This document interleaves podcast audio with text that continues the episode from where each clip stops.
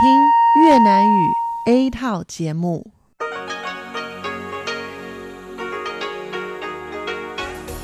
Đây là Đài Phát thanh Quốc tế Đài Loan RTI.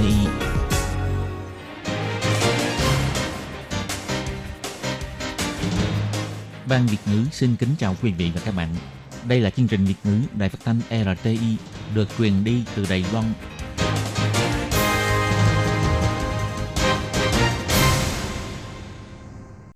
Khánh Nhi xin chào các bạn. Các bạn đang đón nghe chương trình của Ban Việt ngữ Đài Tiếng Nói RTI phát sóng từ Đài Loan. Hôm nay là thứ Tư, ngày 27 tháng 3 năm 2019, tức nhằm ngày 21 tháng 2 năm Kỷ Hợi âm lịch. Chương trình của ngày hôm nay gồm các nội dung sau: tin tức thời sự Đài Loan, chuyên đề tiếng Hoa cho mỗi ngày, khám phá thiên nhiên và cuối cùng là chuyên mục ống kính rộng. Mở đầu là phần tin tức thời sự Đài Loan với các nội dung chính như sau. Hàn Quốc vô đến thăm văn phòng liên lạc nhân dân Trung ương bị cho rằng là hành động không thích đáng và điểm trừ chính trị. Ông Trịnh Minh Thông nói xây dựng khái niệm màn trắng bảo vệ để suy xét về diễn đàn Cao Hùng và Thẩm Uyến. Chủ tịch Hiệp hội Mỹ tại Đài Loan đích thân ra nghênh đón Tổng thống Thái Anh Văn quá cảnh tại Hawaii. Google tài trợ 1 triệu USD để giúp Đài Loan xóa bỏ chênh lệch tài nguyên giáo dục. Viện lập pháp thông qua lần 3 luật xử phạt lái xe sau khi uống rượu, bao gồm việc phạt người đi chung xe với tài xế đã uống rượu. Đài Loan Việt Nam tăng cường hợp tác du lịch qua buổi workshop quảng bá du lịch tại Hà Nội. Sau đây xin mời các bạn đón nghe phần tin chi tiết.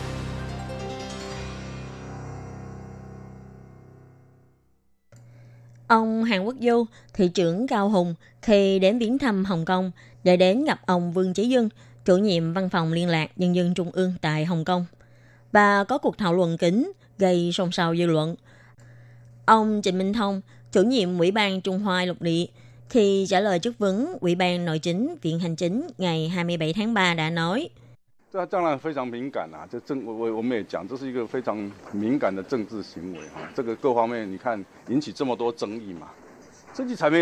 nhiên là rất nhạy cảm.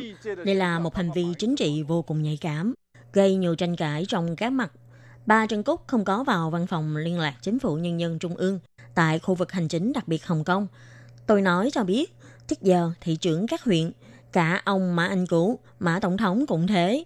Trước giờ khi làm thị trưởng, chưa bao giờ vào Văn phòng Liên lạc Chính phủ Nhân dân Trung ương bao giờ.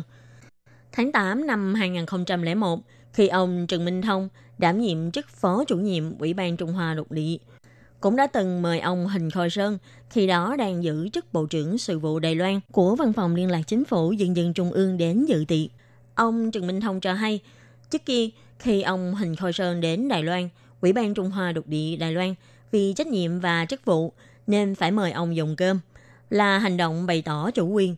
Khi trả lời chất vấn của ủy viên lập pháp, ông Trần Minh Thông đã chỉ ra, khi Hàn Quốc Du đến thăm Hồng Kông, Macau, Thâm Uyến, Hạ Môn, thăm viếng khu vực Vịnh Lớn, Quảng Đông, Hồng Kông, Macau, đây chẳng phải đã chứng thực ý đồ chiến lược phương án một nước hai chế độ với Đài Loan của Bắc Kinh hay sao, là điểm trừ cho mối quan hệ hai bờ eo biển. Ông Trần Minh Thông nói: Bán trái cây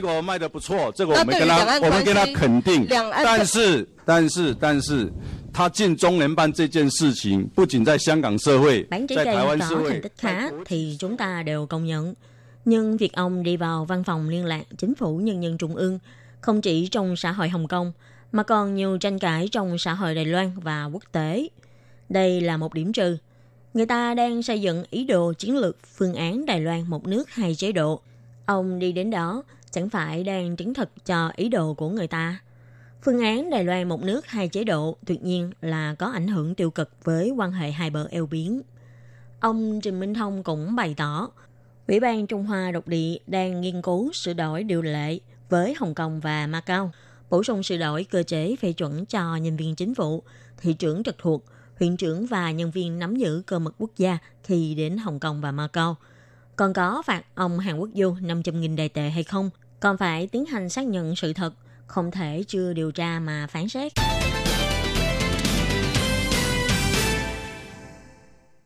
Ông Hàn Quốc Du, thị trưởng Cao Hùng, sau khi gặp mặt cùng ông Lưu Kết Nhất của Văn phòng Sự vụ Đài Loan của Quốc vụ viện Trung Quốc, đã tuyên bố Cao Hùng và Thẩm Uyển sẽ cùng nhau tổ chức diễn đàn Cao Hùng Thẩm Uyển, tăng cường hợp tác giao lưu giữa hai thành phố.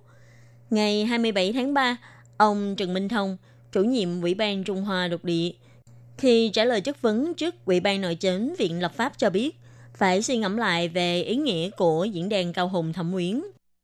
Ông Trần Minh Thông bày tỏ, giao lưu giữa các thành phố là chính sách chính phủ. Trong diễn đàn hai thành phố Thượng Hải, Đài Bắc lần trước, Ủy ban Trung Hoa Lục Địa cũng có đứng ra hỗ trợ. Nhưng ông Hoàng Quốc Du vừa vào Văn phòng Liên lạc Nhân dân Trung ương tại Hồng Kông. Ủy ban Trung ương Lục Địa đương nhiên phải thiết lập khái niệm màn trắng bảo vệ. Suy xét diễn đàn Cao Hùng Thẩm Uyển này sẽ sâu xa như thế nào?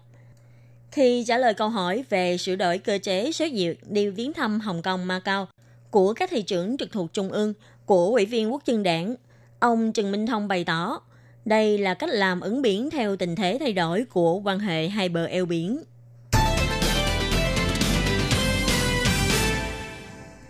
Chặng về của chuyến công du dân chủ Hải Dương của Tổng thống Thái Anh Văn đã quá cảnh tại Honolulu vào lúc 3 giờ chiều ngày 26 tháng 3. Ông James Moriarty, Chủ tịch Hiệp hội Mỹ tại Đài Loan AIT, đã đích thân ra máy bay nghênh đón bà. Theo kế hoạch, Tổng thống Thái Anh Văn sẽ tham gia bữa tiệc của các kiều bào vào tối 27 tháng 3 để cảm ơn các kiều bào hải ngoại đã ủng hộ Đài Loan.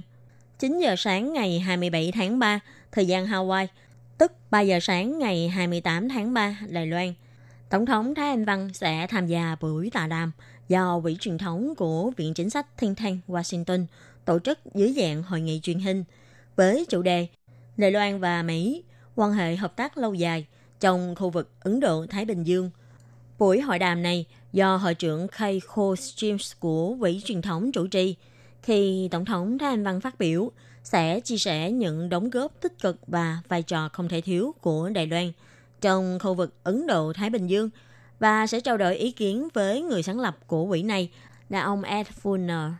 Thượng nghị sĩ Cory Gardner, Chủ tịch Tiểu ban Đối ngoại Đông Á-Thái Bình Dương, và ông Ted Yoho, Chủ tịch Tiểu ban Châu Á-Thái Bình Dương, Ủy ban Ngoại giao thuộc Hạ viện Hoa Kỳ trong buổi tọa đàm này. Sau khi hội đàm kết thúc, Tổng thống Thái Anh Văn dự định 10 giờ 30 sáng cùng ngày sẽ đến trung tâm Đông Tây tham dự triển lãm kỷ niệm 40 năm thông qua luật quan hệ Đài Loan. 11 giờ đến thăm Sở Quản lý Tình trạng Khẩn cấp của Cục Dân phòng Hawaii, thông qua báo cáo của sở này để tìm hiểu các phương án ứng biến khẩn cấp, cứu trợ, cách tổng hợp tài nguyên nhanh chóng, v.v. Theo ông Huỳnh Trọng Ngạn, người phát ngôn của Tổng thống đã cho biết, Sở Quản lý Tình trạng Khẩn cấp của Hawaii mấy năm gần đây có quan hệ hợp tác mật thiết với Đài Loan, trong đó bao gồm diễn tập và giao lưu tương tác giữa nhân viên hai bên. Ông Huỳnh Trọng Ngạn chỉ ra, trong thời gian quá cảnh, Tổng thống chắc sẽ có trao đổi điện thoại với một số quan chức quan trọng của Mỹ, nhưng còn đối tượng và nội dung trao đổi thì phải đợi sau khi rời Hawaii. Tuy tình hình thực tế sẽ thông báo đối ngoại sau.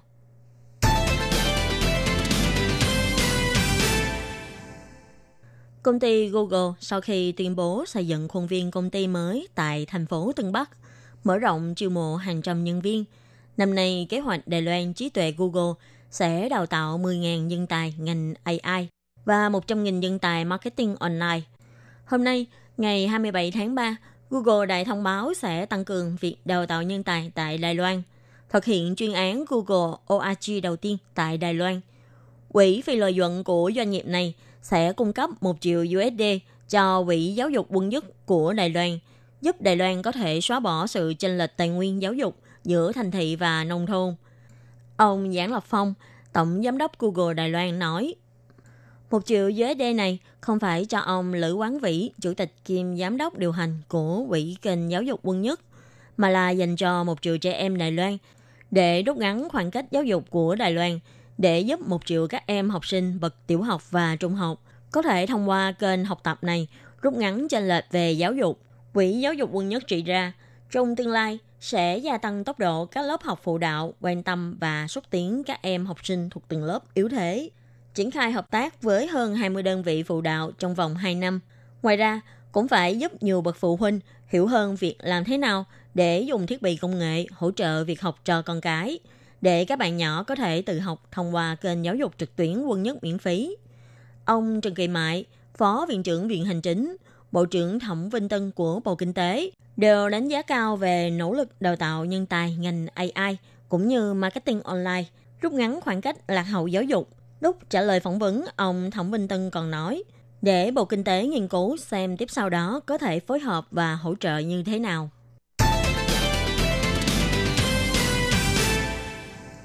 Để phòng chống việc lái xe sau khi uống rượu, Ủy ban lập pháp lần lượt đề xuất nhiều hạng mục đề án sửa luật với điều lệ xử phạt quản lý giao thông đường bộ.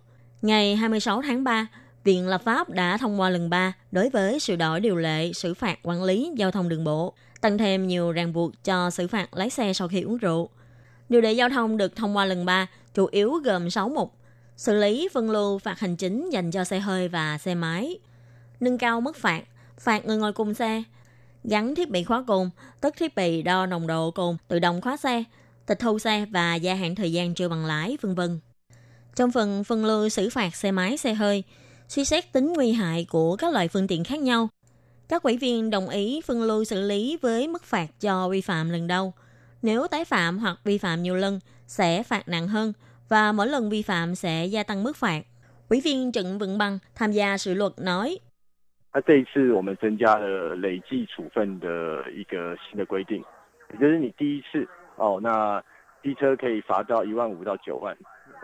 lần này chúng tôi đã gia tăng thêm quy định mới về việc phạt lũy kế. Xe máy vi phạm lần đầu có thể phạt từ 15.000 đến 90.000 Đài tệ, còn xe hơi là 30.000 đến 120.000 Đài tệ. Lần 2 vi phạm sẽ bắt buộc phạt mức cao nhất. Đến lần thứ 3 trở đi sẽ tăng thêm 90.000. Nếu là người tái phạm nhiều lần, lần thứ 3 hay thứ 4 sẽ phạt trên 200 đến 300.000. Ngoài việc tăng mức phạt đối với tài xế có nồng độ cồn trong cơ thể vượt mức cho phép, để giảm những vụ trốn tránh không đo độ cồn mà gây nên thêm nhiều sự cố, cũng tăng mức phạt cho việc từ chối kiểm tra độ cồn. Còn phần trách nhiệm người ngồi trong xe, ông Trần Vĩnh Bằng cho biết, mục đích không phải để xử phạt, chủ yếu là mong người ngồi trong xe có trách nhiệm nhắc nhở tài xế. Luật mới cũng đặc biệt nhằm vào đối tượng tái phạm nhiều lần, yêu cầu bắt buộc phải gắn khóa cồn vào xe. Nếu sử dụng xe thuộc sở hữu của người khác thì vẫn có xử lý tương tự. Xét về mặt an toàn, luật mới cũng yêu cầu đối với người tái phạm lái xe sau khi uống rượu, có thể cưỡng chế tịch thu xe. Triển lãm du lịch quốc tế quy mô lớn nhất Việt Nam sẽ được tổ chức vào ngày 27 tháng 3 tại Hà Nội trong 4 ngày. Cục Du lịch Đài Loan năm nay đã dẫn đoàn gồm 23 quầy trưng bày cùng 52 nhân viên đến tham dự. Tối ngày 26 tháng 3, tại tòa nhà Tháp Hà Nội, đã diễn ra buổi workshop quảng bá du lịch Đài Loan. Khách mời tham gia ngoài các cán bộ Tổng cục Du lịch Việt Nam ra, ban tổ chức còn mời các kênh báo chí và công ty du lịch đến tham gia để quảng bá cảnh đẹp, món ngon và văn hóa Đài Loan, cung cấp các thông tin ưu đãi mới nhất cho công ty du lịch Việt Nam để tung ra gói du lịch hấp dẫn. Hy vọng có thể xây dựng cầu nối tương tác song phương, cùng tạo ra nhiều cơ hội hợp tác hơn. Để thực hiện chính sách hướng Nam mới một cách triệt để, cũng như sự xem trọng đối với thị trường Việt Nam, sau hơn một năm chuẩn bị, ngày 15 tháng 3, Cục Du lịch Đài Loan đã cho thành lập văn phòng tại thành phố Hồ Chí Minh, chuyên chăm sóc thị trường du lịch Việt Nam, Lào, Campuchia, do ông Châu Hưng Nghị đảm trách chức chủ nhiệm văn phòng. Ông Châu Hưng Nghị cho biết, kinh tế Việt Nam phát triển nhanh chóng. Những năm gần đây, du khách Việt Nam đến Đài Loan du lịch đã tăng đáng kể. Viễn cảnh ngành du lịch đều khá tươi đẹp, nên Cục Du lịch rất xem trọng thị trường Việt Nam. Ông nói, lần này được giao chức chủ nhiệm đầu tiên của văn phòng đại diện Cục Du lịch Đài Loan tại thành phố Hồ Chí Minh. Ông sẽ cố gắng hết sức có thể, tích cực tuyên truyền quảng bá tại địa phương, hy vọng có thể thu hút nhiều du khách Việt Nam hơn nữa. Các bạn thân mến, bản tin thời sự Đài Loan hôm nay do Khánh Nhi biên tập và thực hiện đến đây là kết thúc. Cảm ơn sự chú ý lắng nghe của quý vị và các bạn. Xin hẹn gặp lại các bạn trong các chương trình kỳ sau. Xin thân ái chào tạm biệt các bạn.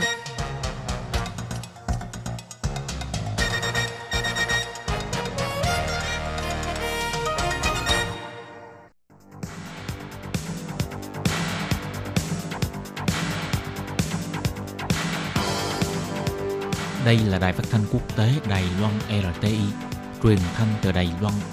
Mời các bạn theo dõi bài chuyên đề hôm nay.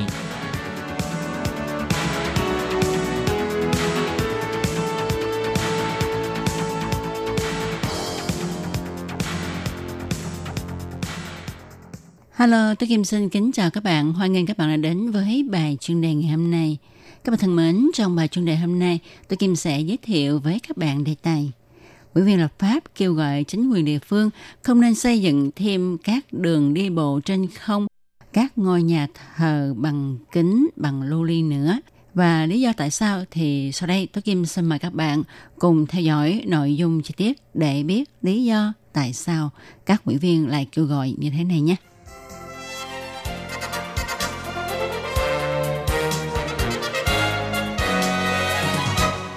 Hôm trước, Viện lập pháp thẩm xét dự toán năm 2019 cho Cục Du lịch. Nhiều ủy viên yêu cầu Cục Du lịch nên phát triển các điểm tham quan mang tính chất sáng tạo nhiều hơn để thu hút du khách, chứ đừng đi theo phong trào xây dựng thêm các đường đi bộ trên không, thôn cầu vòng, giáo đường bằng kính, v.v. vì đã quá nhiều. Ủy viên Trần Minh Văn nói, căn cứ theo thống kê của Cục Du lịch, từ năm 2015 đến năm 2017, số người du lịch trong nước không có tiến triển. Mỗi năm, ngân sách cấp cho Cục Du lịch để thúc đẩy phát triển du lịch vẫn không có hiệu quả, vì cách làm của Cục Du lịch đối với các địa phương đều như nhau, không có sáng tạo, khiến cho người Đài Loan thích đi Nhật du lịch hơn là du lịch trong nước. Ủy viên Lâm Tuấn Hiến nói, hiện nay toàn Đài Loan có 8 thôn hội họa, tức là thôn cầu vòng, 13 đường đi bộ trên không, 4 giáo đường bằng lưu ly. Cục Du lịch nên trợ giúp địa phương phát triển nét đặc sắc của địa phương đó, chứ không nên xây dựng thêm những cái đã có quá nhiều như trên. Ủy viên Diệp Nghi Tân thì cho rằng, khách sạn, nhà trọ dành cho du lịch ở Đài Loan còn quá đắt. Hiện nay, Cục Du lịch đưa ra chính sách trợ cấp bù lỗ tiền mướn phòng cho người dân Đài Loan đi du lịch trong nước. Chính sách này cũng không nên hạn chế quá nhiều để cho dân chúng tự lựa chọn mới là công bình. Từ đó, người dân mới có ý nguyện đi chơi trong nước. Cục Du lịch cũng đã đưa ra các hạng mục như du lịch tôn giáo để thu hút khách nước ngoài. Và hầu như mỗi năm đều có tổ chức các hoạt động của chùa miếu. Cho nên Cục Du lịch nên trợ cấp kinh phí cho các đoàn thể tôn giáo để họ tổ chức các hoạt động lại với nhau nhằm thu hút du khách nhiều hơn. Ủy viên Trịnh Bảo Thanh thì kiến nghị Cục Du lịch nên suy nghĩ xem là làm thế nào để phát triển du lịch, xây dựng những điểm tham quan du lịch đặc sắc mà trên thế giới chưa có. Có như vậy mới thu hút được người dân trong nước và cả du khách nước ngoài đến tham quan. Trưởng Cục Du lịch Đài Loan ông Chu Vĩnh Huy cho biết, năm 2019, Cục Du lịch chủ yếu thúc đẩy du lịch tại các thị trấn của địa phương, sẽ chọn ra 1 đến 3 thị trấn đặc biệt nhất của mọi huyện thị để phát triển du lịch. Cục còn hợp tác với Ủy ban Dân tộc Khách Gia, thúc đẩy du lịch tại 10 khách gia trang, hy vọng có thể thu hút du khách đến vùng Trung Nam Bộ của Đài Loan, ngoài việc là đi du lịch ở miền Bắc Đài Loan. Theo thống kê, người dân Đài Loan thích sang Nhật du lịch. Khi hỏi bạn muốn đi nước nào du lịch, thì đa số dân chúng Đài Loan trả lời là họ sẽ chọn Nhật Bản. Và người Nhật cũng rất thích đến Đài Loan, vì nơi đây họ có thể tìm thấy dấu vết của người Nhật. Và vì họ cho Đài Loan là quốc gia an toàn, có thể yên tâm du lịch. Do đó, số lượng người Nhật sang Đài Loan du lịch vẫn tăng trưởng ổn định trong nhiều năm nay. Năm 2016, Chính phủ Đài Loan thúc đẩy chính sách hướng năm mới, nới rộng và đơn giản hóa việc xin visa Đài Loan, khiến cho du khách tại các nước Đông Nam Á sang Đài Loan du lịch ngày càng đông. Năm 2018, du khách của 18 quốc gia trong chính sách hướng năm mới của chính phủ Đài Loan đến Đài Loan du lịch đã tăng đến đỉnh cao, đạt 2,5 triệu lượt người, tăng 45% so với năm 2016. Và để có thể thu hút được nhiều du khách nước ngoài đến Đài Loan du lịch hơn thì Ủy ban lập pháp đã kiến nghị Cục Du lịch nên có những điểm tham quan du lịch đặc sắc hơn khác với các nước khác nhằm thu hút mọi người. Các bạn thân mến, các bạn vừa đón nghe bài chuyên đề hôm nay do Tố Kim thực hiện. Xin cảm ơn các bạn đã theo dõi. Thân chào tạm biệt. Bye bye.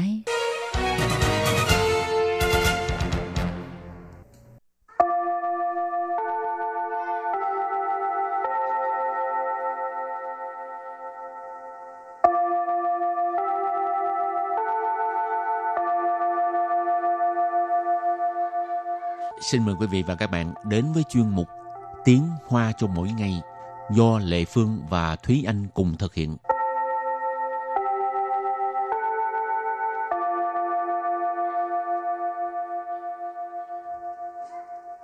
Thúy Anh và Lệ Phương xin kính chào quý vị và các bạn.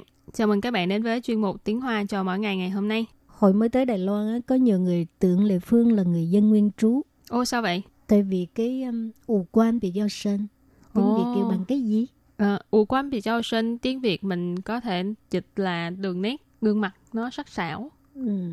Rồi thì hôm nay mình học hai câu có liên quan tới từ ủ quan bị giao sinh. Câu thứ nhất, đường nét gương mặt của cô ấy sắc sảo hơn người thường. Và câu thứ hai, tôi đoán cô ấy có thể là người dân tộc nguyên trú hoặc là con lai. Và bây giờ chúng ta lắng nghe cô giáo đọc hai câu mẫu này bằng tiếng Hoa. Thúy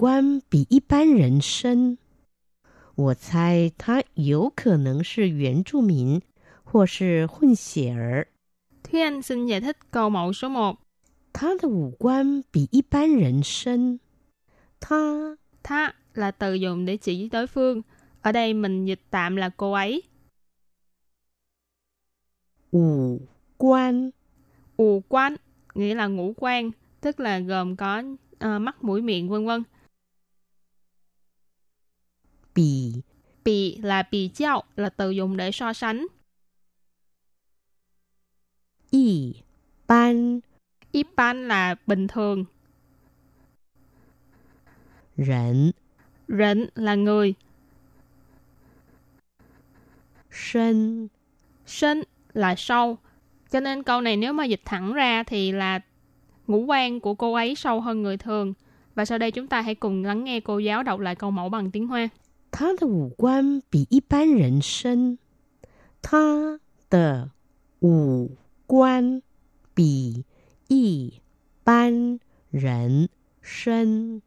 Câu này có nghĩa là đường nét gương mặt của cô ấy sắc sảo hơn người thường. Và câu thứ hai, tôi đoán cô ấy có thể là người dân tộc nguyên trú hoặc là con lai.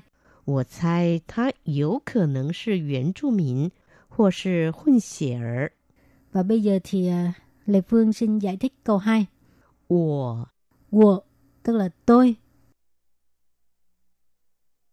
Cai có nghĩa là đoán ha. Tha tức là cô ấy. Câu số 1 thì Thúy Anh dịch là cô ấy ha, cho nên câu số 2 cũng dịch là cô ấy. Dẫu khờ nịnh, tức là có thể là khờ nịnh, cái này là không có chắc chắn ha, có thể. Nguyên trụ mình, tức là người dân tộc nguyên trú. Hoặc hoặc là Huân xue tức là con lai ha. Nguyên trụ mình hoặc là huân xue tức là người dân tộc nguyên trú hoặc là con lai. Và bây giờ thì chúng ta lắng nghe cô giáo đọc câu mẫu này bằng tiếng Hoa.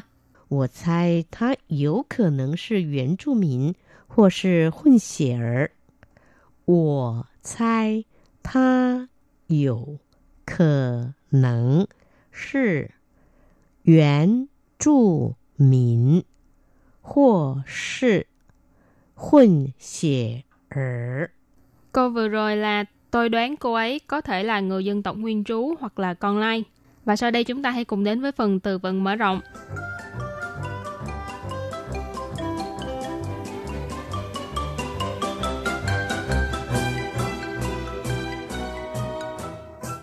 Nóng mày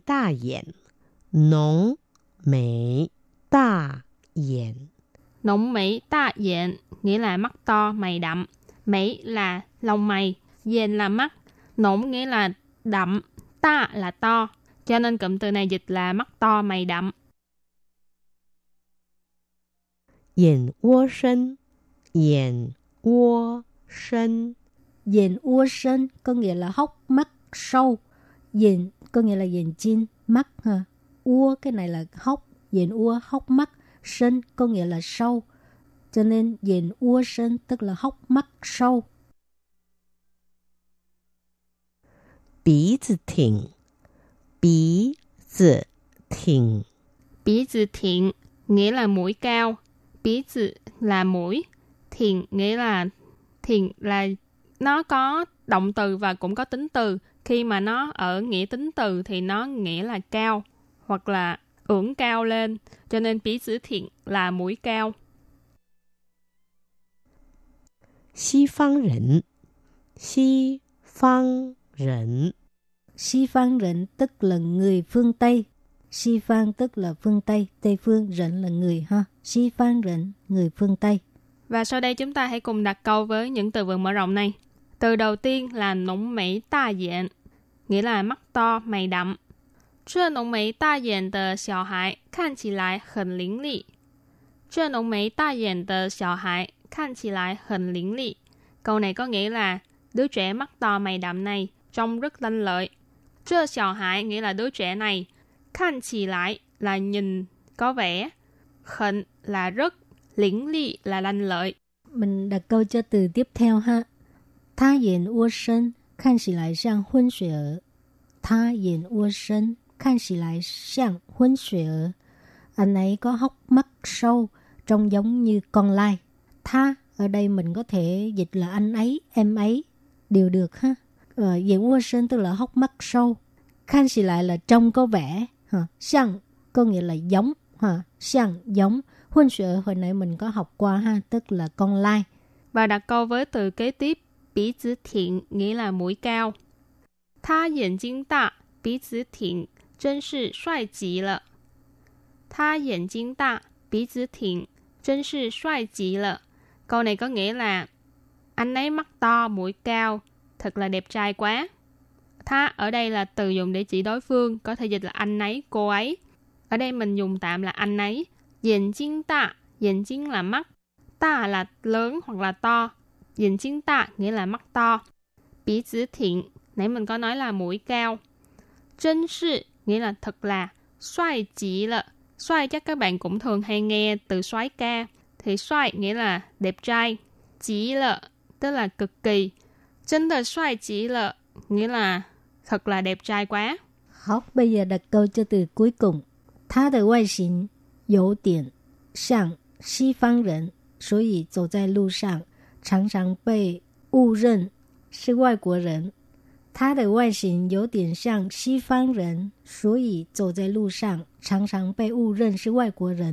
này có nghĩa là ngoại hình của anh ấy trông có chút giống người phương Tây, cho nên đi trên đường thường bị người ta tưởng nhầm là người nước ngoài. 他的外形 tức là ngoại hình của anh ấy, 外形 tức là ngoại hình. 有点像，有点 tức là một chút, 像 hồi nãy mình học rồi là giống, Xi Phương Rịnh tức là người phương Tây, 所以 tức là vì vậy, 走在路上 đi trên đường, 路上 tức là trên đường, 常常 là thường, thường xuyên, 被误认 tức là ngồi nhận, tưởng lầm hay tưởng nhầm, 是外国人 tức là người nước ngoài, 外国人 người nước ngoài. Và sau đây chúng ta hãy cùng ôn tập lại hai câu mẫu của ngày hôm nay. Mời cô giáo đọc hai câu mẫu bằng tiếng Hoa.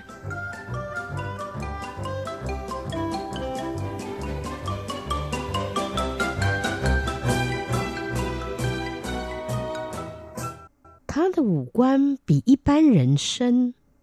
Tha de wu guan bi yi ban ren shen. Câu này có nghĩa là đường nét gương mặt của cô ấy sắc sảo hơn người thường. 我猜她有可能是原住民，或是混血儿。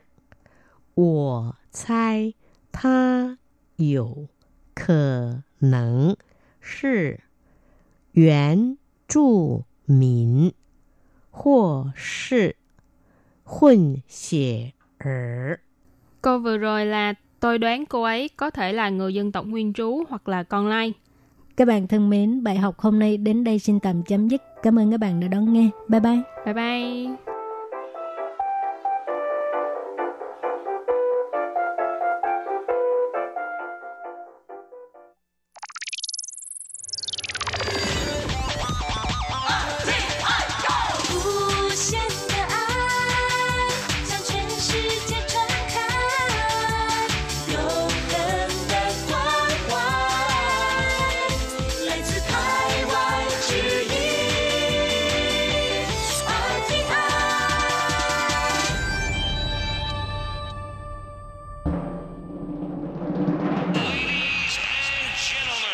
Quý vị đang đón nghe chương trình Việt ngữ Đài RTI, truyền thanh từ Đài Loan.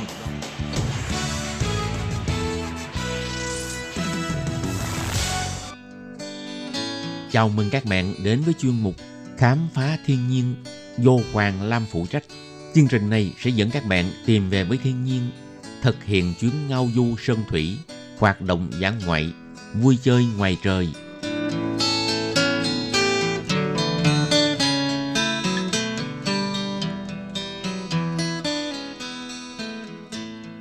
Hoàng Lam xin chào tất cả các bạn. Mời các bạn đón nghe chuyên mục Khám phá thiên nhiên. Hôm nay Hoàng Lam xin giới thiệu với các bạn về dãy núi Ngọc Sơn, tiếng Anh gọi là Yushan, với đỉnh chính Ngọc Sơn, tiếng Trung gọi là Yushan Chùa Phấn, là đỉnh núi cao nhất tại Đài Loan, thích hợp cho những người thích leo núi, đi chơi ngoài trời vào các ngày nghỉ. Leo núi là một hoạt động ngoài trời đầy thú vị và mang tính thử thách. Chinh phục các đỉnh cao, những chuyến leo núi cũng sẽ tiềm ẩn nhiều nguy hiểm nếu như các bạn không có những sự chuẩn bị tốt. Trước tiên, Hoàng Lam xin giới thiệu sơ qua vị trí dãy núi Ngọc Sơn. Đài Loan là hòn đảo có nhiều núi với tổng diện tích trên 36.000 km vuông. Có hơn 269 ngọn núi cao 3.000 m so với mực nước biển. Đài Loan cũng là một trong những hòn đảo có mật độ núi nhiều nhất thế giới. Trong đó có đỉnh chính Ngọc Sơn, cao nhất tại Đài Loan, có độ cao 3.952 m so với mực nước biển. Dãy núi Ngọc Sơn là một phần của công viên quốc gia Ngọc Sơn.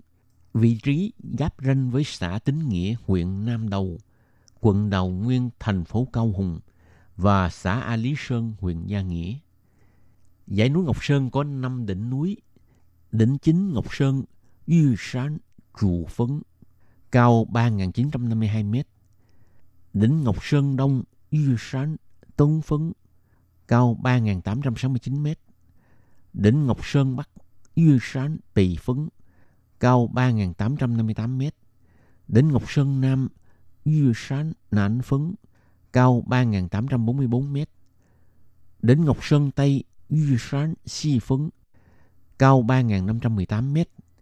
Vào mùa đông, đỉnh núi Ngọc Sơn thường được bao phủ bởi một lớp tuyết mỏng và khi quan sát giống như một viên ngọc chói sáng, và đây cũng chính là nguồn gốc của tên gọi Yushan Ngọc Sơn.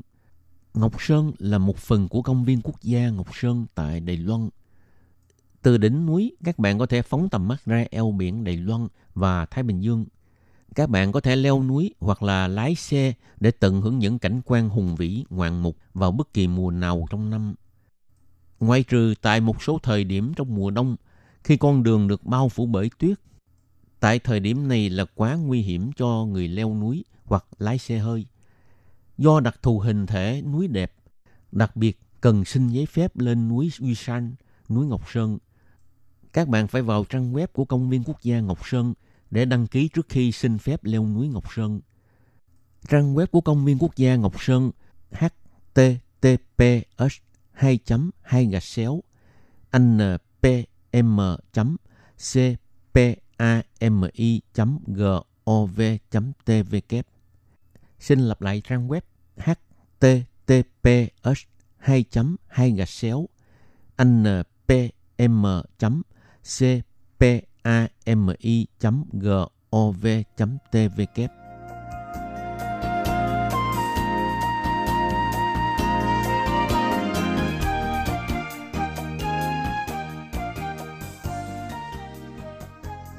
Khi các bạn muốn thực hiện chuyến leo núi Ngọc Sơn, các bạn nên trang bị tốt trước khi leo núi. Nếu có thể, các bạn nên leo núi cùng với một hướng dẫn viên giàu kinh nghiệm. Trước tiên phải chuẩn bị về sức khỏe. Leo núi cần có sức khỏe thực sự. Các bạn cũng nên có những bài tập luyện để cơ thể các bạn quen với áp lực vận động. Những bài tập cơ bản và đơn giản trước chuyến đi khoảng 1 tháng, gồm có chạy bộ, leo cầu thang, đứng lên ngồi xuống khoảng 1.000 cái liên tục. Nếu leo núi mà gặp trời mưa thì chuyến đi sẽ vô cùng khó khăn. Đường núi trở nên trơn trượt và lạnh giá. Trời mù mịt sương khiến các bạn không quan sát được quang cảnh tươi đẹp. Vì vậy, phải tuyệt đối tránh đi vào mùa mưa. trang thiết bị cho chuyến chinh phục các đỉnh núi. Khi đi leo núi, các bạn nên chọn những vật dụng thiết yếu, có tính đặc thù, không nên mang theo quá nhiều đồ đạc không cần thiết. Dưới đây là một số vật dụng nên mang theo. Thứ nhất là nước uống và lương thực. Đây là những thứ hết sức quan trọng, phụ thuộc vào địa hình, có chỗ lấy nước hay không, leo bao nhiêu ngày, thời tiết nóng hay mát, vân vân. Sẽ có sự chuẩn bị về số lượng nước uống và lương thực mang theo phù hợp. Cái thứ hai là mang theo chiếc la bàn từ, dùng để xác định phương hướng khi có nhu cầu. Cái thứ ba là giày leo núi. Giày leo núi loại cao cổ, chống nước, đế cao su không quá cứng, có nhiều gai và có ma sát tốt. Nên lựa chọn loại có độ bám tốt, mang giày vừa chân hoặc là rộng một size. Tránh trường hợp quá chật sẽ gây khó chịu khi di chuyển liên tục. Mang giày lính cũng là một sự lựa chọn cho việc leo núi. Ngoài ra nên mang thêm 1 tới 2 đôi tất để có thể thay sử dụng sau một ngày hoặc ướt. Hạn chế việc mang giày tất ướt trong thời gian quá dài. Cái thứ tư, mang theo áo mưa. Tốt nhất là có loại áo khoác chuyên dụng, vừa là áo ấm vừa chống nước của hãng sản xuất trang phục thể thao và dã ngoại. Đều có bán loại áo này. Lưu ý là phải có cả quần chống nước nếu các bạn dùng loại áo khoác này chống mưa. Nếu không có áo mưa bộ như trên, thì có thể dùng loại áo mưa trùm kín người để che được ba lô sau lưng. Nhưng nếu mặc áo mưa này thì khó di chuyển hơn. Cái thứ năm là mang theo túi khô, là loại túi khô làm bằng chất liệu không thấm nước. Khi gập miệng túi lại thì nước không ngấm vào được.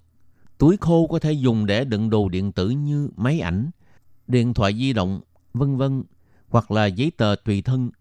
Nên mua loại đèn pin nhỏ và có khả năng chống nước. Nếu mua loại đèn pin lớn thì sẽ làm cho hành lý của các bạn nặng hơn. Nên lưu ý, phải có khoảng ít nhất một cặp pin dự phòng cho mỗi ngày leo núi. Cái thứ sáu là ba lô. Tốt nhất là ba lô chống nước hoặc có áo mưa trùm ba lô đi kèm.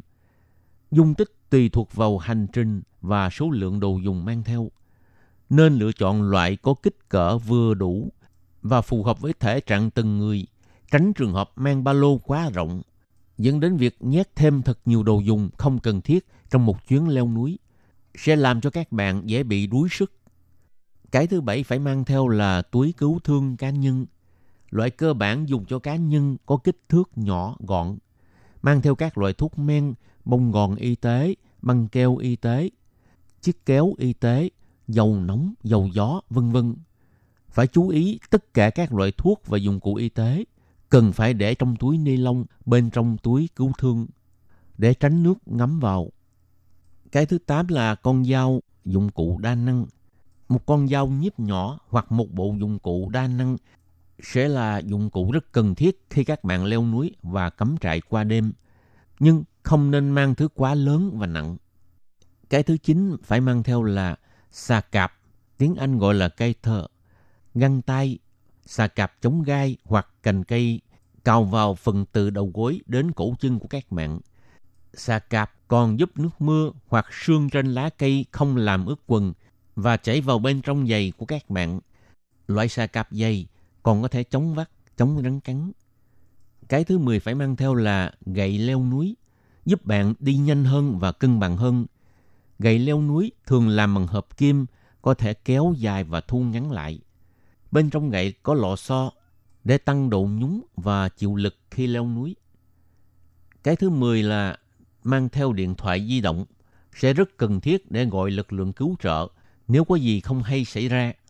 Điều nên lưu ý là các bạn không nên đi leo núi một mình, nên đi theo nhóm ít nhất khoảng 3 người hay là nhân viên hướng dẫn giàu kinh nghiệm.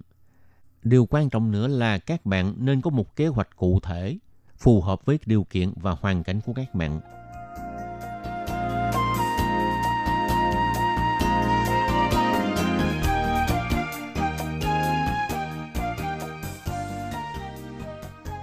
Tiếp theo chúng ta sẽ tìm hiểu thêm về leo núi và các loại hình leo núi khác nhau. Leo núi nói chung là hoạt động ngoài trời như đi bộ, leo qua hoặc là leo lên đỉnh một hay là nhiều ngọn núi. Leo núi được phân ra nhiều cấp độ, thể loại khác nhau. Có khi dựa vào tính chất địa hình, chẳng hạn như đất hay là đá, cát hoặc tuyết. Có khi dựa vào độ cao thì có sự yêu cầu về kỹ thuật và thiết bị. Leo núi có 3 loại hình khác nhau. Cái thứ nhất là hiking, tiếng Trung gọi là thủ bù lùi xỉn, có nghĩa là đi bộ đường mòn trên núi, đồi, sa mạc, thảo nguyên v.v. với địa hình tương đối bằng phẳng hoặc là dốc nhẹ. Đây là cấp độ nhẹ nhàng nhất. Thời gian thực hiện đường ngắn, chỉ gói gọn trong 1-2 ngày. Nên hành lý của các bạn cũng thường gọn nhẹ hơn. Về kỹ thuật và trang thiết bị cũng không đòi hỏi quá cao siêu. Chỉ cần có sức khỏe từ vừa tới khá trở lên là bạn có thể thực hiện chuyến leo núi theo loại hình hiking, thủ bù lùi xỉn. Leo núi loại hình thứ hai là trekking, cũng là thủ bù lùi xỉn, có nghĩa là đi bộ kết hợp leo trèo đường dài, địa hình đa dạng hơn, có thể từ núi rừng nhiệt đới tới vùng núi đóng tuyết. Thiết bị thông thường đòi hỏi giày có phần để cứng hơn và bám đá tốt, cổ cao hơn mắt cá, v.v. Hầu như mọi người sẽ cần dùng gậy trek để tải trọng. Giữ thăng bằng ở các loại địa hình khác nhau, không có yêu cầu đặc biệt gì về mặt kỹ thuật.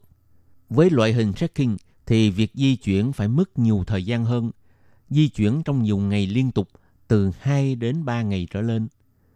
Leo núi với loại hình thứ ba là mountaineering. Loại hình leo núi này với mức độ khó và phức tạp nhất, bao gồm tổ hợp đi bộ, leo vách đá bằng dây, bằng rìu tuyết. Hoạt động này đòi hỏi thể trạng từ tốt trở lên, cần trang bị nhiều thiết bị chuyên dụng hơn là hiking và trekking, và cần được tập huấn về thể lực, kỹ thuật, cách sử dụng thiết bị leo núi chuyên dụng như giày đinh, rìu tuyết, dây và neo, v.v. Có kiến thức về tồn tại nơi hoang dã, cấp cứu, sơ cứu, kiến thức về địa chất cũng như thời tiết cũng là một yếu tố quan trọng. Hầu như loại hình mountaineering để chỉ việc chinh phục đỉnh núi hoặc băng đèo có độ cao trên 5.000 mét so với mực nước biển, có khí hậu khắc nghiệt và địa hình băng tuyết, với một số địa điểm với địa hình phức tạp như các đỉnh núi cao trên 5.000 mét. Các bạn còn phải tập luyện để có thể chịu đựng hàng giờ liền liên tục leo dốc trong điều kiện nồng độ oxy trong không khí xuống thấp.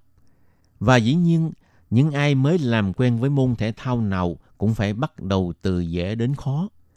Đặc biệt là môn leo núi không chỉ yêu cầu về thể lực, tinh thần thép, mà còn là kinh nghiệm đúc kết theo thời gian, từ những ngọn núi nhỏ đến những ngọn núi lớn hơn, cao hơn.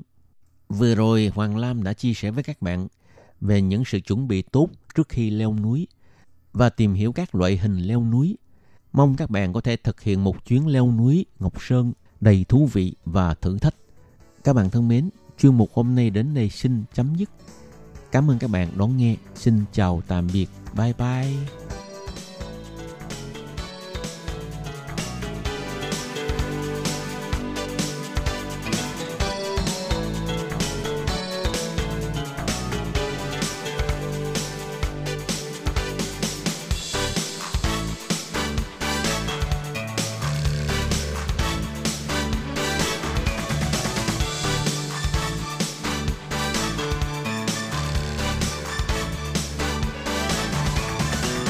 Quý vị và các bạn thân mến, xin mời quý vị truy cập vào trang web đài RTI để đón nghe chương trình phát thanh tiếng Việt www.rti.org.tv hoặc là vn.rti.org.tv.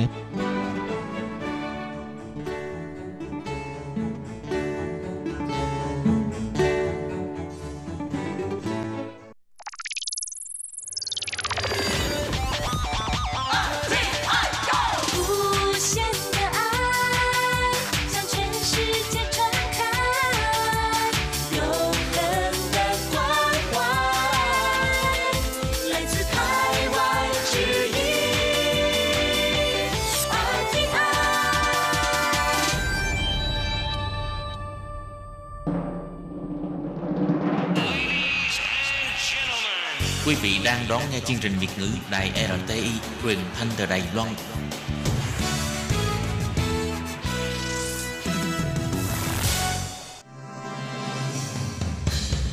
Hoan nghênh quý vị và các bạn đến với chuyên mục Ống Kính Rộng, giới thiệu những thông tin Đài Loan liên quan tới ngoại giao, giáo dục, nông nghiệp, khoa học công nghệ, xã hội, v.v.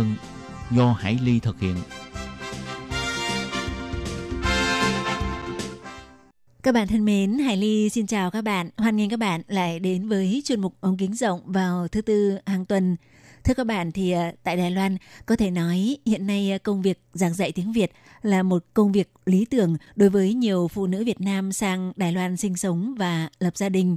Tuy nhiên thì ngoài một số ít những giáo viên được đào tạo chuyên nghiệp hoặc những người dày dặn kinh nghiệm có công việc cố định giảng dạy tại một số trường học, còn ngoài ra thì đa phần các chị em người Việt chỉ giảng dạy tiếng Việt với tính chất là một công việc làm part-time hay công việc để quảng bá ngôn ngữ, văn hóa Việt Nam.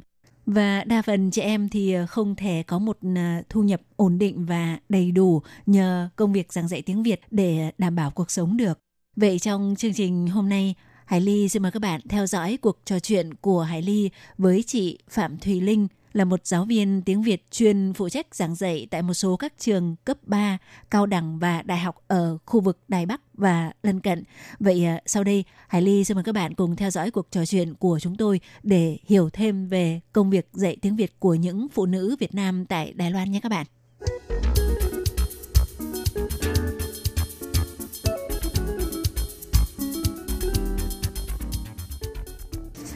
Hải Ly xin hân hạnh chào Thùy Linh. Vâng, em chào chị Hải Ly ạ.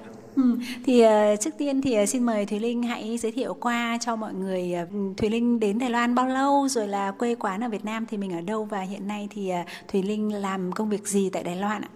Dạ vâng, em chào chị và chào các anh các chị. Em tên là Phạm Thùy Linh và em thì gốc người ở Hà Nội. Thì em đến đây thì là từ cái hồi mà em tốt nghiệp cấp 3 xong là em sang bên này. Thì sau đó từ hồi cấp 3 là từ năm 1999 đến bây giờ đấy ạ, thì cũng có thể đoán ra là khoảng gần 20 năm rồi. Bây giờ thì em cũng làm một cái tân di dân của Đài Loan rồi ạ. Em cũng lấy quốc tịch của Đài Loan. Và hiện giờ thì công việc chính của em là bà mẹ của 3 đứa con nhỏ. Ai cũng bảo em là rất là anh hùng trong cái việc sinh ba ở Đài Loan. Đúng thật là sự thử thách lớn đối với em đấy ạ. Thế nhưng mà em thấy rất là vui, nhà thì có đông con thì cũng vất vả nhưng mà rất là vui nhộn. Và công việc chính của em là ngoài chăm sóc con cái ra thì em cũng làm công việc dạy tiếng Việt và đi tuyên truyền văn hóa ở Việt Nam và đi làm phụ giúp một số cái hiệp hội về xã hội hoặc những cái công cộng, đề tài về hành chính công cộng vân vân ạ. Ở Việt Nam thì em chỉ tốt nghiệp cấp 3 ra, thì sau đó em sang bên này em học tiếng Trung rồi học đại học, sau đó thì học thạc sĩ bên này ạ. Vâng, coi là em hoàn toàn là cấp 3 là tốt nghiệp, tức là tốt nghiệp cái là sang bên này luôn đấy ạ. Có nghĩa là sang bên này học thạc sĩ, sau đó mới là đi dạy cấp 3 là ở bên Đài Loan. À vâng đúng rồi. Em học thạc sĩ về giáo dục. Thế sau đó thì tốt nghiệp thạc sĩ xong thì bắt đầu đi dạy tiếng Việt. Đầu tiên là dạy cấp 3, xong rồi dần dần học dạy đại học. Xong rồi dạy một số các cái lớp cho người lớn, những cái lớp một số công ty mà tổ chức những cái lớp tiếng Việt cho cán bộ để đào tạo về Việt Nam công tác ấy ạ. Thế nghĩa là Thúy Linh cũng có một cái ưu thế, đấy là mình học chuyên ngành về giáo dục mà lại học tại Đài Loan, thì như thế là mình sẽ có một cái cơ sở sẽ tốt hơn rất nhiều so với những cái chị em khác không học đại học mà mình chỉ đi học những cái lớp đào tạo giáo viên tiếng Việt dành cho di dân mới, đúng không ạ? Vâng, em thấy là cái trình độ là về học về chuyên về giáo dục của Đài Loan cũng rất là quan trọng đấy ạ. Bởi vì nhiều khi là học đào tạo thì chỉ học trong một thời gian ngắn. Thế nhưng mà ở bên này là họ học chuyên ngành giáo dục của họ là 4 năm đại học, và sau đó lại còn phải thi thêm bằng của giáo viên nữa. Thế sau đó lại học thêm thạc sĩ nữa, tức là thực ra là tính ra là 6 năm nhưng mà phải bỏ ra thời gian khoảng 7 đến 8 năm. Thế nên là 7 đến 8 năm thì làm sao mà bì được so với các một cái khóa học khoảng 1 tháng hoặc là thậm chí là 3 tháng. Thì dĩ nhiên về thời gian và về kinh nghiệm cũng như là về cái độ chuyên sâu thì vẫn hơn ạ. Bởi vì ở bên Đài Loan họ dạy rất là tỉ mỉ, cũng như là từ như là cái phương pháp dạy này, xong là đến cách soạn giáo án này, rồi là đến tâm lý học sinh các thứ, nó rất là tỉ mỉ và Tuy thế thì khi mà mình bước vào cái lĩnh vực là giảng dạy tiếng Việt, mặc dù nó có cái liên quan, nó có cái cơ bản về cái chuyên ngành giáo dục rồi, tuy vậy thì lại không phải là đào tạo cụ thể là để dạy tiếng Việt. Thì như thế thì khi mà Thùy Linh mới bước ra đi dạy thì cái quá trình đó thì Thùy Linh có gặp phải những cái khó khăn gì không và có thể chia sẻ với các bạn được không? Vâng, chị hỏi con cái vấn đề này đúng là vấn đề chung của mọi người đấy ạ. Vì đúng là trước những cái năm khoảng 10 năm trước đây thì mọi người đều nghĩ rằng là ai lại dạy tiếng Việt ở Đài Loan, ai muốn học những cái môn ngoại ngữ vào những cái ở cái ngoại ngữ gọi là ngoại ngữ nhỏ như vậy. Đúng là như thế, nhưng mà thực ra mà nói thì là tiếng Việt là ngôn ngữ mẹ đẻ của mình. Thì thứ nhất là mình có cái bản năng. Đầu tiên là có cái cơ sở về giáo dục chỉ là một phần, đấy là một cái phần kiến thức chung. Thế còn cái bản năng tiếng Việt nữa, thế là mình đầu tiên lúc là em bắt đầu đi ra dạy thì em thấy không biết dạy như thế nào. Bởi vì sao? Bởi vì là dạy phát âm toàn những cái âm mà ở Đài Loan không có. Học sinh nói tưởng mình đang tụng kinh ấy, bảo là dạy tiếng Việt ấy. Rất là khó phát âm này. Đấy cả mà truyền đạt cho học sinh như thế nào để họ hiểu và họ nhớ, họ biết cách sử dụng lại càng khó hơn. Lúc mới đầu thì thật sự là em cũng bỡ ngỡ, em còn nghĩ là tại sao lại có thể tiến hành được cái môn dạy tiếng Việt ở Đài Loan nữa. Nhưng mà về sau em thấy nha, em tham khảo cái chương trình của trường Đại học Cao Hùng này, vì ở trường Đại học Cao Hùng thì có một cái khoa chuyên về tiếng Việt rồi. Thế sau đó thì có rất là nhiều những cái chương trình giáo án bằng dạy qua mạng. Nên là em tham khảo cái chương trình của trường Cao Hùng và chương trình của trường chính trị, Đại học Chính trị. Thế sau đó thì em mới phát hiện ra là hóa ra là một cái môn dạy tiếng Việt ở Đài Loan rất là thịnh hành. Đầu tiên là nghĩ là không có môi trường, nhưng mà khi mà mình chuyên sâu mà mình tìm hiểu thì mình thấy rằng là rất là có sự phát triển. Bởi vì là Việt Nam với cả Đài Loan thì là còn cái sự giao lưu về các phương diện, về xã hội, về mậu dịch, về lao động nó rất là đa dạng. Thế nên là rất là có cái nhu cầu học tiếng Việt của mọi người rất là lớn. Thế nên em cứ dần dần em học, em tham khảo qua mạng của trường Cao Hùng, của trường Chính trị. Do đó thì các sách của các chị tiền bối như là chị Phượng, chị Liên Hương, của rồi chị Phụng, các chị ra sách gọi là, bởi vì là vừa dạy tiếng Việt nhưng mà lại có giải thích bằng tiếng Trung, rất là thích hợp so với cả cái môi trường học ở Đài Loan, rất là thực dụng. Sau đó thì cứ dần dần thôi ạ, dần dần thì mình có cái cơ hội đi dạy. Thì là một cái học kỳ đầu thì mình bỡ ngỡ, nhưng mà chỉ cần học qua khoảng 1-2 tháng là mình biết cái phải dạy như thế nào. Bởi vì mỗi lớp học sinh nó có một cái nhu cầu học khác nhau, là mình chỉ dạy khoảng 1-2 học kỳ là mình có kinh nghiệm ngay thôi ạ. Vâng. Thế thì nghe chừng là có vẻ là cũng khá là suôn sẻ, không có cái gì là quá khó khăn đúng không? Thực ra là quá khó khăn thì không đến nỗi như thế đấy. Bởi vì là ở bên Đài Loan có rất là nhiều các chị em đi dạy tiếng Việt mà những bậc tiền bối họ cũng rất là nhiệt tình để chỉ đạo, cũng như là ví dụ như là em mà không biết dạy như thế nào thì em có thể liên lạc hẳn với cả các chị mà viết sách ấy ạ, như là chị Hoàng Phượng, chị Thu Hương rồi chị Thu Hà, các chị là các chị dạy em luôn là cái mục này em phải dạy như thế nào, hoặc là một quyển một bài là em sẽ chia ra thành mấy tiết các thứ, các chị dạy cách mình dạy như thế nào luôn. Thì cả hơn nữa là cái thời ra nghỉ hè thì là ở bên Bộ Giáo dục họ cũng tổ chức những cái lớp đào tạo giáo viên dạy tiếng Việt. Thế sau đó thì cái lớp mà buổi hè thì bây giờ lại còn có là đưa giáo viên người dạy tiếng Việt ở Đài Loan về Việt Nam học đào tạo. Đấy, thế nên là có rất là nhiều cái lớp mà chú trọng về là giáo dục giáo viên. Em nghĩ là không đến khó khăn mấy. Và cái khó khăn là mình có đủ nghị lực để mình tiếp tục con đường này không? Bởi vì con đường này không phải là như là một cái công việc chính thức là có thể là mang đến cho mình một cái suất lương như là suất lương mình đi làm chính thức, mà là chỉ là một cái công việc gọi là part time thôi. Thế bây giờ liệu mà mình với cái công việc part time thì cái thu nhập như thế có đủ lại cho với cuộc sống mình không? Đấy chính là cái vấn đề khó khăn, chứ còn không phải là vấn đề dạy học ạ. Vậy có nghĩa là bây giờ Thùy Linh dạy cái tiếng Việt này với cái tính chất là muốn truyền bá cái ngôn ngữ văn hóa Việt Nam là chính, mà như Thùy Linh nói vừa rồi ấy, là không phải là chủ yếu để ngoài cái mục tiêu đấy thì không phải là một cái công việc mà chính thức mà có thể duy trì một cái cuộc sống nó ổn định như là mình làm một công việc gọi là ăn lương cố định đúng không nhỉ? Vâng, đúng đấy nha chị ạ. Vì chị hiện giờ thì Đài Loan họ cũng thúc đẩy cái công việc là dạy ngôn ngữ của tân di dân, thì không chỉ là ngôn ngữ tiếng Việt, còn có cả ngôn ngữ tiếng Indo, thì Thái Lan, tiếng Malaysia, tổng cộng là 7 thứ tiếng tất cả.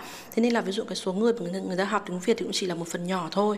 Thế nên là mình mà chọn cái con đường đi dạy thế này thì mình phải xếp lớp như thế nào, là ví dụ để một ngày mình có được khoảng từ 6 đến 8 tiết, coi như là ví dụ là cái thời gian 8 tiếng đồng hồ mình đi làm ở một cái cơ quan cố định, ví dụ như thế. Thế thì bây giờ một ngày mà tuần 6 đến 8 tiết thì mình không phải là một trường họ có thể mở ra đến nhiều tiết một lúc cho mình dạy được. Thế nên mình phải đi nhiều trường khác nhau. Thường là một trường là chỉ mở khoảng 2 tiết đúng không, hay là không đến nỗi là 2 tiết, tức là họ có thể là một cho họ mở 2 lớp, mỗi lớp 2 tiết thì tức là một trường khoảng 4 tiết. Đó, thì có thể là mình sẽ buổi sáng thì là mình sẽ đi một trường, buổi chiều mình đi một trường. Như thế thì mình mới xếp được khoảng là vào một ngày khoảng từ 6 đến 8 tiết. Thì đấy, phải nếu mà có cái lượng lớp mà nhiều như thế thì mình có thể duy trì được làm một cái công việc đem lại cái mức thu nhập ổn định cho mình. Thế còn nếu mà không có nhiều trường thì không thể mở được nhiều lớp, thì lại sẽ có những ngày trống. Mà những ngày trống đấy thì cũng đi làm cái gì cũng khó, bởi vì mình đã đi không chủ động được. Thế nên là làm cái công việc này cái thời gian nó rất là éo le, thật sự rất là éo le, và làm sao lại vừa phải xếp nhiều trường để mở nhiều lớp để trong một ngày mình có thể đủ cái lượng tiết để mình dạy chẳng hạn thế. Xong lại một ngày, xong lại trong cả một tuần. Bởi vì sao? Bởi vì bọn em nghỉ hè và nghỉ đông thì không phải là giáo viên chính thức, thế nên là lại không có lương. Thế nên bọn em chỉ nhận lương theo tiết dạy thôi, nên là hơi là vất vả một chút ạ. Có nghĩa là nếu mà muốn để có thể dùng cái dạy tiếng Việt là một cái nghề mà để mình kiếm tiền để duy trì một cái cuộc sống như làm công việc ăn lương bình thường, làm công ăn lương bình thường ấy, thì như vừa rồi Thúy Linh nói, có nghĩa là mình phải làm thế nào để có thể tìm kiếm cho mình những cái cơ hội việc làm ở các trường, để làm sao đủ một tuần 5 ngày mình có thể dạy kín. Như thế thì nó mới có thể là coi như một cái khoản thu nhập cố định, cũng tương đương với mình đi làm ở ngoài, đúng không? Nhưng mà khi mà người ta đi làm ở ngoài thì người ta chỉ có sáng đi đến một chỗ và chiều ở đó về, tất cả mọi cái là đều giải quyết ở đó. Nhưng mà đối với lại trường hợp nếu mà mình rất là yêu cái nghề tiếng Việt này mà mình lại không có những cái sự hỗ trợ kinh tế khác, mà nó là một cái nguồn thu nhập chính của mình mà mình muốn duy trì, thì có nghĩa là mình sẽ phải rất là vất vả, bôn ba, chạy từ trường này sang trường kia, và đôi khi không phải là ai cũng có cái đủ cái khả năng và cái cơ hội để mình có thể tìm được nhiều cái nơi, nhiều cái trường như thế người ta nhận mình, đúng không? Vâng, chị nói rất là đúng đấy ạ. Cái thứ nhất là bây giờ cơ hội cũng rất là hiếm, bởi vì cái môn dạy tiếng Việt ở trong trường hiện giờ ấy, thì là nếu mà ở cấp 3 thì họ mở theo cái hình thức là môn học tự chọn ngoài những cái môn học chính thức. Đó, thì là ngoài cái môn học đấy, tức là họ học sinh cấp 3 mà thì họ có rất là nhiều cái môn học khác, ví dụ như là học dạy cách nấu ăn, dạy cách làm bánh mì, dạy cách pha cà phê, có rất là những môn học rất là thú vị khác chẳng hạn thế. Thì các em có thể chọn những cái môn học mà các em thích. Thế nên là cái môn học mang tính chất là lựa chọn đa dạng trong cấp 3 ấy, thì mỗi trường cùng lắm là mở khoảng 2 lớp. Đó, là cấp 3. Thì còn ở đại học thì họ mở ra cái hình thức là môn học ngoại khóa tự chọn, cũng là tự chọn, bởi vì trước không cái ở đâu dám mở bắt buộc cả. Trừ khi có một số khoa là khoa ứng dụng ngoại ngữ, thì họ sẽ ứng dụng ngoại ngữ thì có cái môn học là môn học ngoại ngữ thứ hai, thì có thể có trường là mở tiếng Nhật hoặc là rất là ít trường mở tiếng Việt Nam. Đó, thì nếu mà thật sự là có được cái môn bắt buộc ở trong đại học cơ thì mới là ổn định. Còn như bọn em thì toàn là cái môn học ngoại khóa, môn học tự chọn, thế nên là cũng cái cơ hội rất là hiếm hoi. Và hiện giờ cũng có rất là nhiều tân di dân giỏi giang và lưu học sinh nữa, họ sang bên này họ học đã thạc sĩ xong họ tốt nghiệp thì họ được lưu lại một năm mà, thì là họ trong cái thời gian tìm việc làm thì họ cũng đi dạy thêm. Thế nên là có rất là nhiều người muốn đi dạy và cái cơ hội cũng thật là hiếm hoi. Và hơn nữa là chị vừa nói là phải tìm được nhiều cơ hội, nhiều trường khác nhau, đúng không? Thì ví dụ như là sáng một trường, chiều một trường, thì cái đoạn mà giao thông đi lại cũng là một vấn đề. Các bạn thân mến, thì để tiếp tục tìm hiểu về công việc giảng dạy tiếng Việt cũng như những điều tâm đắc của chị Phạm Thùy Linh, thì Hải Ly xin mời các bạn tiếp tục theo dõi cuộc trò chuyện của chúng tôi trong buổi phát vào tuần sau cũng của chuyên mục này. Thân ái chào tạm biệt các bạn. Bye bye.